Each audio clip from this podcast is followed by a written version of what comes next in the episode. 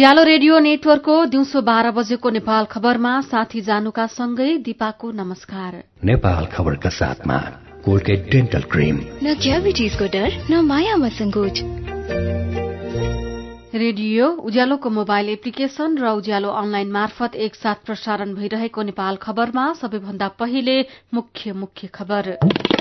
राष्ट्रकवि घिमिरे फेरि बिरामी ग्रान्डी अस्पतालमा उपचार हुँदै पूर्व गृहमन्त्री दानबहादुर शाहीको निधन अन्त्येष्टि हुँदै नेपालमा पाइने बास्नादार धानको अध्ययन शुरू गुणस्तरीय पाइएमा किसानलाई रोप्न प्रोत्साहन गरिने। जी सेभेनका अर्थमन्त्रीको बैठकमा अमेरिकी नीतिको कड़ा आलोचना अमेरिकासँग व्यापार युद्ध रोक्न केही दिन मात्रै बाँकी रहेको चेतावनी।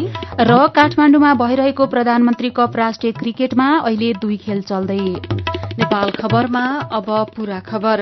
राष्ट्रकवि माधव प्रसाद घिमिरे फेरि बिरामी पर्नु भएको छ। स्वास्थ्य समस्या देखिएपछि उहाँलाई काठमाडौँको ग्राण्डी अस्पतालमा फेरि भर्ना गरिएको छ। उहाँलाई निमोनिया भएको अस्पतालले जनाएको छ। राष्ट्रकवि घिमिरेको परिवारले फलोअपका लागि अस्पताल लगिएको जानकारी दिएको छ। अहिले उहाँको हाई केयर युनिटमा उपचार भइरहेको छ। भारतको मेदान्त अस्पतालमा स्वास्थ्य उपचारपछि हिजो मात्रै घिमिरे स्वदेश फर्कनु भएको थियो। भारत जानु अघि उहाँको ग्राण्डी अस्पतालमा नै उपचार भइरहेको थियो। पूर्व मन्त्री दानबहादुर शाहीको निधन भएको छ। छयत्तर वर्षीय शाहीको उपचारका क्रममा ग्रान्डी अस्पतालमा निधन भएको हो। अस्पतालले बिहान उहाँको निधन भएको घोषणा गरेको हो। उहाँको आजै अन्त्येष्टि हुँदैछ। यसअघि पनि स्वास्थ्यमा समस्या देखिरहने हुँदा उहाँलाई घर र अस्पताल लैजाने र ल्याउने गरिएको परिवारले बताएका छन्। शाही दुई हजार साठी सालमा गृहमन्त्री बन्नुभएको थियो। सर्पदंश विरूद्धको औषधि अभाव हुँदा डोटीमा एक बालकको ज्यान गएको छ। औषधि अभावमा डोटी दिपाल सिलगढ़ी नगरपालिका चार पिपल्लाका केलभाडीका लोक विकको छ वर्षका छोरा आयुषको ज्यान गएको हो। घरमै खेलिरहेका बेला आयुषलाई सर्पले टोकेको थियो। सर्पले टोकेपछि उनलाई उपचारका लागि अस्पताल लगिए पनि अस्पतालमा औषधि नपाउँदा ज्यान गएको आफन्तले बताएका छन्। सर्पले टोकेपछि उनलाई सुजङ अस्पताल लगिएको थियो तर औषधि नभएपछि त्यहाँबाट शैलेश्वरी अस्पताल पुर्याइयो तर त्यहाँ पनि औषधि नहुँदा समयमा नै उनको उपचार हुन नपाएको आफन्तले बताएका छन्। जिल्ला अस्पतालले सर्पदंश विरूद्धको औषधि एन्टी स्नेक भेनमको अभाव नरहेको बताइरहँदा गाउँ नजिकका अस्पतालमा भने औषधि छैन। जिल्ला अस्पताल टाढा हुँदा छोरालाई बचाउन नसकिएको बुबा लोकविकको गुनासो छ। एक नम्बर प्रदेशको विराटनगरलाई स्थायी राजधानी तोक्ने गरी प्रदेश सरकारले आन्तरिक गृह कार्य शुरू गरेको छ। लामो समयदेखि नाम र राजधानीको विषयमा अल्झिएको प्रदेश सरकारले यो विषयमा चाँडै निर्णय लिने तयारी गरेको हो। विराटनगर नै स्थायी राजधानी बन्ने लगभग पक्का भएको छ। मुख्यमन्त्री मन्त्रीहरू संसदीय दलका नेताहरू सभामुख उपसभामुख तथा राजनैतिक दलका प्रमुखहरू विराटनगरलाई स्थायी राजधानी बनाउने विषयमा सहमति नजिक पुगेका छनृ। नेपाल कृषि अनुसन्धान परिषद नार्कले नेपालमा पाइने बास्नादार धानको अध्ययन थालेको छ। विशेष गरी पहाड़ी क्षेत्रलाई प्राथमिकता दिएर धानको अध्ययन शुरू गरिएको नार्का संचार प्रकाशन तथा अभिलेख महाशाखा प्रमुख हरिकृष्ण उप्रेतीले जानकारी दिनुभयो। विवाह व्रतबन्ध लगायतका चाडपर्वमा नेपालमा बास्नादार धानको माग धेरै हुने गरेको छ। नेपालमा नै उत्पादन भएको धानले नपुग्ने हुँदा यसको उत्पादन बढ़ाउन अध्ययन थालिएको हो। यसअघि बास्नादार धानको विषयमा अनुसन्धान गरिए पनि किसानलाई नै रोप्न सिफारिश गर्ने गरी भने अनुसन्धान भएको थिएन। अध्ययनपछि गुणस्तरीय पाइएमा धान किसानलाई रोप्नका लागि प्रोत्साहन दिइने नारकले जनाएको छ। उज्यालो रेडियो नेटवर्कको दिउँसो बाह्र बजेको नेपाल खबरमा बाँकी नै छन्। तेह्रथुममा काम अलपत्र छाने ठेकेदारलाई कार्यवाही प्रक्रिया शुरू धनकुटाको भिडेटारमा पर्यटक बढे नेपाल खबर सुन्दै गर्नुहोला। खामकै उज्यालो जस्तो छैन कुनै चिम यस्तो जस्तो।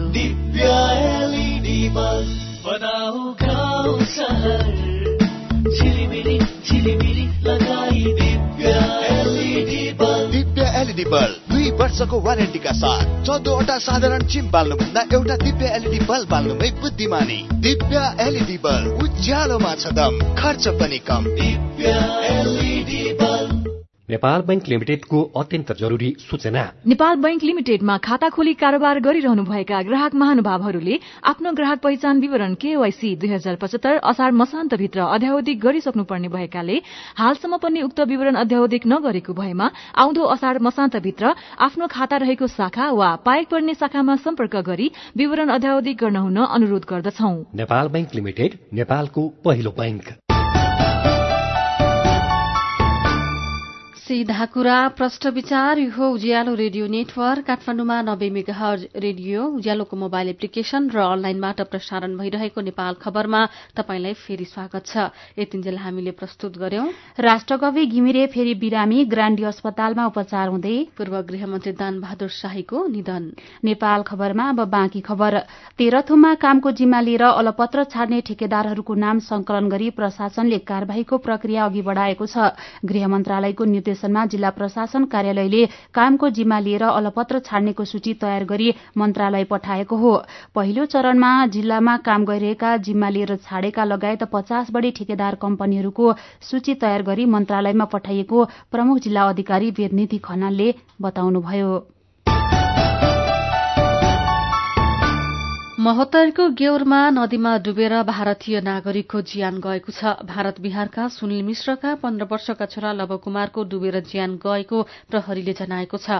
महोत्तरीको गेउरमा मेला हेर्न गएका बेला नुहाउने क्रममा डुबेर ज्यान गएको हो।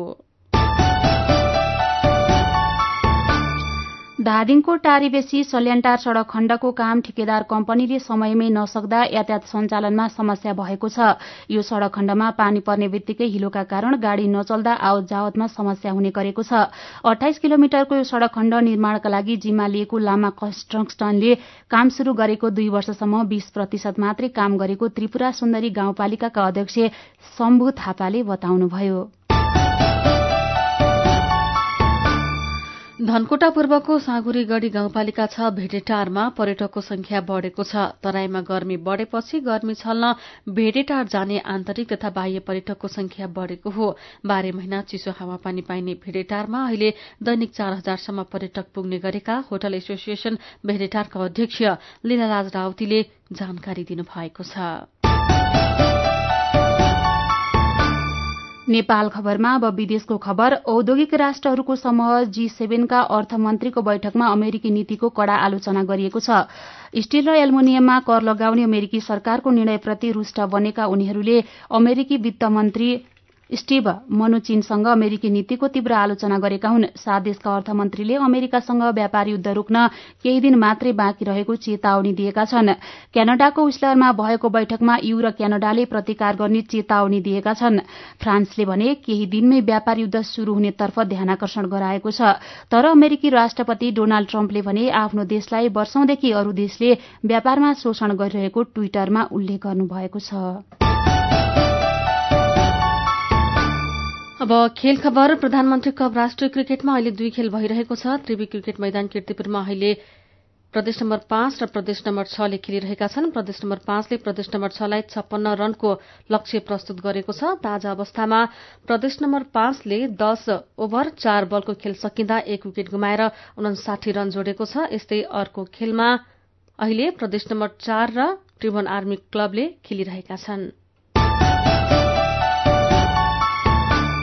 दिउँसो बाह्र बजेको नेपाल खबरबाट विदा हुनु अघि मुख्य मुख्य खबर फेरि एकपटक। राष्ट्रकवि घिमिरे फेरि बिरामी ग्रान्डी अस्पतालमा उपचार हुँदै पूर्व गृह मन्त्री दान बहादुर शाहीको निधन आजै अन्त्येष्टि गरिने।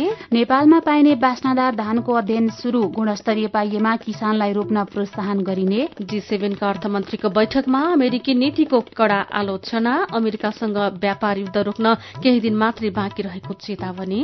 र काठमाण्डुमा भइरहेको प्रधानमन्त्री कप राष्ट्रिय क्रिकेटका दुई खेल अहिले चल्दै। दिउँसो बाह्र बजेको नेपाल खबर सकियो। दिउँसो तीन बजे नेपाल खबर लिएर फेरि उपस्थित हुनेछौ। उज्यालोको मोबाइल एप्लिकेशन र उज्यालो अनलाइन डट कममा ताजा खबर पढ्दै र सुन्दै गर्नुहोला। नमस्कार।